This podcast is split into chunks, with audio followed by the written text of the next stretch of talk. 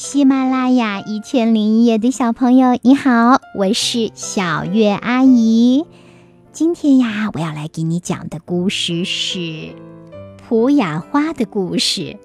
孙林童，这个故事选自福建少年儿童出版社出版的幼儿寓言童话。南美洲安第斯高原上有一种神奇的花，叫普雅花。名为普雅花，却从来没有看见它开花。小动物都笑话它：“羞羞，不会开花的普雅花。”山雀在它头上拉屎，老鼠每天爬到花树上咬几口。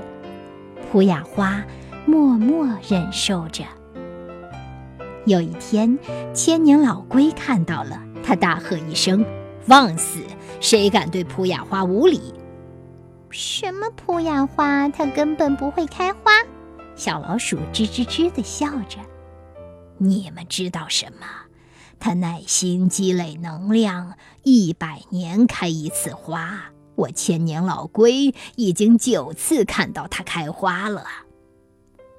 哦，原来它一百年才开一次花，怪不得我们没有机会看到。是我们自己无知，反而嘲笑别人，惭愧呀，惭愧！终于，到了一个不平常的日子，普雅花果然轰轰烈烈地绽放了。小动物们纷纷前来祝贺，还诚心向普雅花表达歉意。普雅花，我们曾经天天骂你、笑你，对不起啊！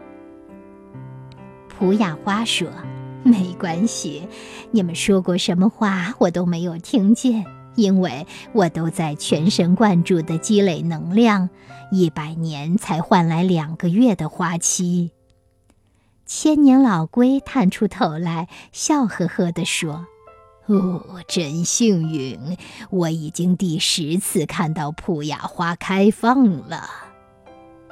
祝你有个好梦。”晚安，宝贝。